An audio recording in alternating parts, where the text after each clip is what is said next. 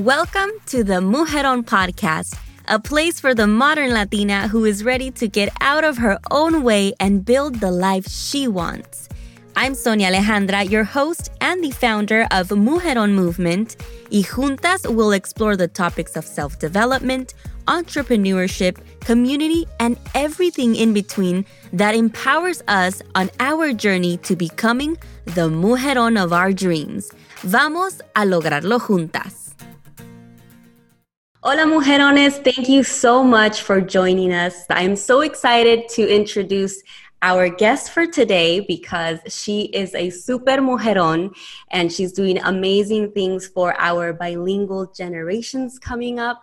And that is something that I'm definitely very passionate about. And like our title says it, the future is bilingual. Indeed, it is. And today we have the founder and CEO of Bilingual Birdies, which is a foreign language and live music program for children. And she is half Mexican, half Iranian, and she grew up speaking Spanish, Farsi, and English, nomás para que ahí se den una idea. She's from LA and she graduated from UCLA with a bachelor's in English. Uh, she later moved to New York City where she taught high school and waited tables for a year before getting the idea to start her own educational company when she was only 24 years old. Nearly 13 years after Sarah started Bilingual Birdies, she is now motivated more than ever to identify bilingual educators with an entrepreneurial spirit who are looking to share their language, culture with children. So, this is an amazing opportunity as well. Not only is she just motivating parents to have children and their children learn to be bilingual, but she's also preparing other leaders so our future generations are prepared. So please help me welcome Sarah Farzam. Sarah, thank you so much for joining us today. How are you? Hola, hola. Thank you for having me. I am okay, all things considered. Um, what a nice welcome. Thank you so much. I love the tagline the future is bilingual. What inspired that? And tell us a little bit more about Bilingual Birdies. Yes. So, Bilingual Birdies, I'll tell you what we do. It's a language program where we teach Spanish, French, Mandarin Chinese, and English. And it's all done through music, movement, dance, puppets. It's a lot of fun. We teach primarily um, children up to age six. So, uh, usually about two to six. Um, you know, preschool age children is really our hotspot. And we uh, have in-person sessions where we'll make partnerships with preschools and community centers and libraries and then of course right now we are doing everything virtually so we have online classes and they're really a lot of fun where children get to you know come online and learn Spanish and have a really good time whenever I pop on and check out what's going on. There's so many kids just singing and dancing and having so much fun from home. So we basically look for uh, bilingual people who would like to ignite a bilingual education movement in their communities. So um, I'll tell you more about that. But basically, we license the program out to people who want to start their own bilingual birdies businesses and share their language and cultures and and earn money from home. Right now, teaching online, right? So the reason why we do this is really the real intention is to you know set up kids to become more open-minded adults. And uh, we made these t-shirts that say the future is bilingual and that that really speaks to all of us that are a part of bilingual birdies um, and and those you know the educators and the families and the children come because you know we have um, looming white minority population that is that is uh, emerging right? So uh, at this time non-hispanic white people i guess i should say white, white people are um, are the majority but that has been declining since about 1950 and we do know that research shows us that by 2045, the Latinx population will be rising, and actually, there will be a white minority. So, actually, the future really is bilingual. and um, we're very excited about that because it's an opportunity for cross cultural awareness and for us to really, you know, get kids started learning another language and about culture and embracing diversity at a very, very young age uh, in early childhood because um, I know that if you don't have the good fortune like like you did, Sonia, to have you know learn Spanish in the home because of your parents and like I did, um, you know, you will be at a disadvantage in the future, right? And so we want people to have that bilingual advantage.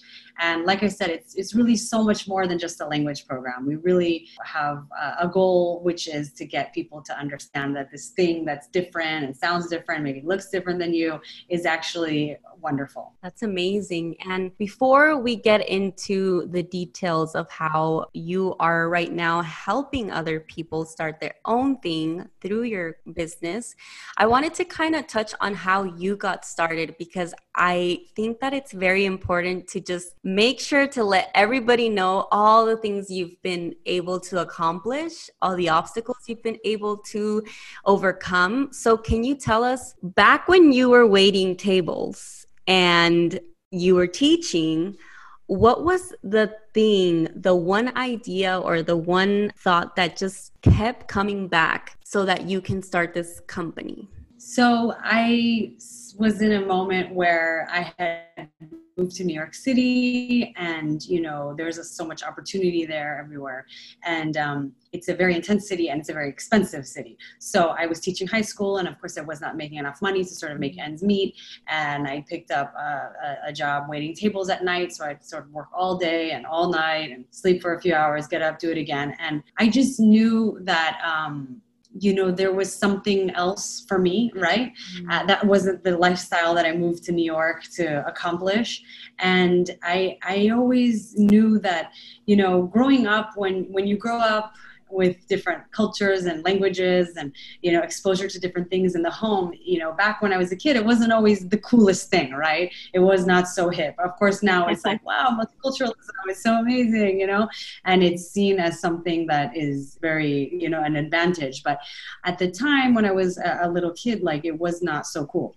So as i started to grow up and being in a place like new york city that is such an international city and and seeing people from all over the world and getting to know them and experiencing their cultures and food and you know language and i just saw how how um, it's a place where diversity is thriving right mm-hmm. and it made me feel like wow if only kids could you know kind of have this knowledge from the get and and you grow up to have this information of understanding multiculturalism in a very beautiful way uh, what kind of a world could we have you know? So i i knew that i wanted to do something that really spoke to the people who who need these services the most right? Which i think actually is everyone but uh, in the beginning it's funny i thought that oh okay we'll start these classes and we'll start with like spanish and probably somebody will come that has you know puerto rican grandma or you know some like half spanish half you know this or that whatever. But actually much to my surprise in the beginning the majority of the people that signed up for the classes were all just white, no connection to Spanish speaking population, like culture or anything in their family. And for me, that was a deeply empowering experience, you know, because I was just like, what? You want to know about us? Like, you want to know about this? And they were like, yeah, this isn't, this is a great thing for our children, you know? So in the beginning, when I first started, it was very difficult, you know, lack of funds, lack lack of experience, like the whole thing. And so I just kept going because I knew that I wanted to create a space where other children could have an opportunity to really celebrate this diversity and for it to impact them later in life and for generations to come. Yeah, that's so interesting that you mentioned that like the first customers or the first kids that enrolled were actually from white families. So, why do you think that is? Because I feel like a lot of times there's a lot of these movements or communities or organizations that are targeting Latinos, but we often don't see them seeking these things. Why do you think that is? Well, I feel like we're we are here and we're here to stay, right? Latinx population is growing, as we mentioned, and I feel that if you sort of know what's up a little bit, like you you realize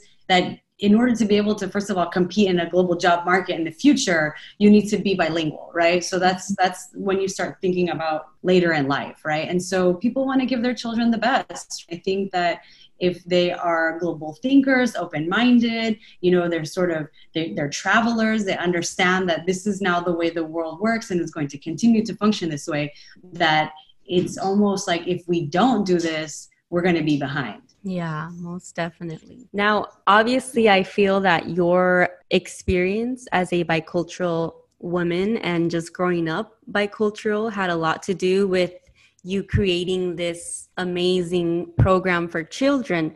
Why do you think that it's very important to teach about uh, cross cultural awareness to our future generations? I think it's so important. I, I just feel like, you know, my whole intention was like, let's get some kids learning about different languages and cultures mm-hmm. so that they their first introduction to this other thing is a positive one right? So by the time they get to kindergarten you know and there's a kid sitting next to them who speaks mandarin chinese and is a little bit different from them maybe it's not going to be like ew gross what's that? It's going to be like, super cool i know about i know how to count to 10 i know all the colors i know all the fruits you know? And all of a sudden we've built a, a bridge right?